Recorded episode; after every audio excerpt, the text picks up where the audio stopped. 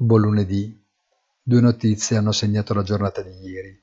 La vittoria di Erdogan in Turchia e la caduta del governo Sanchez in Spagna. Con la festività della Pentecoste in Europa e il Memorial Day negli Stati Uniti, gli effetti sui mercati appaiono un po' distorti. Il non così scontato risultato in Asia Minore, che suggella la continuità per i prossimi cinque anni, determina comunque una conseguenza immediata l'ennesimo crollo della lira turca il resto si vedrà. Ancora meno scontata la decisione di Sanchez, che determina implicitamente la rinuncia al turno di presidenza del Consiglio europeo previsto per il secondo semestre. I rendimenti dei bonus non sembrano per nulla turbati dalla notizia e il resto si vedrà.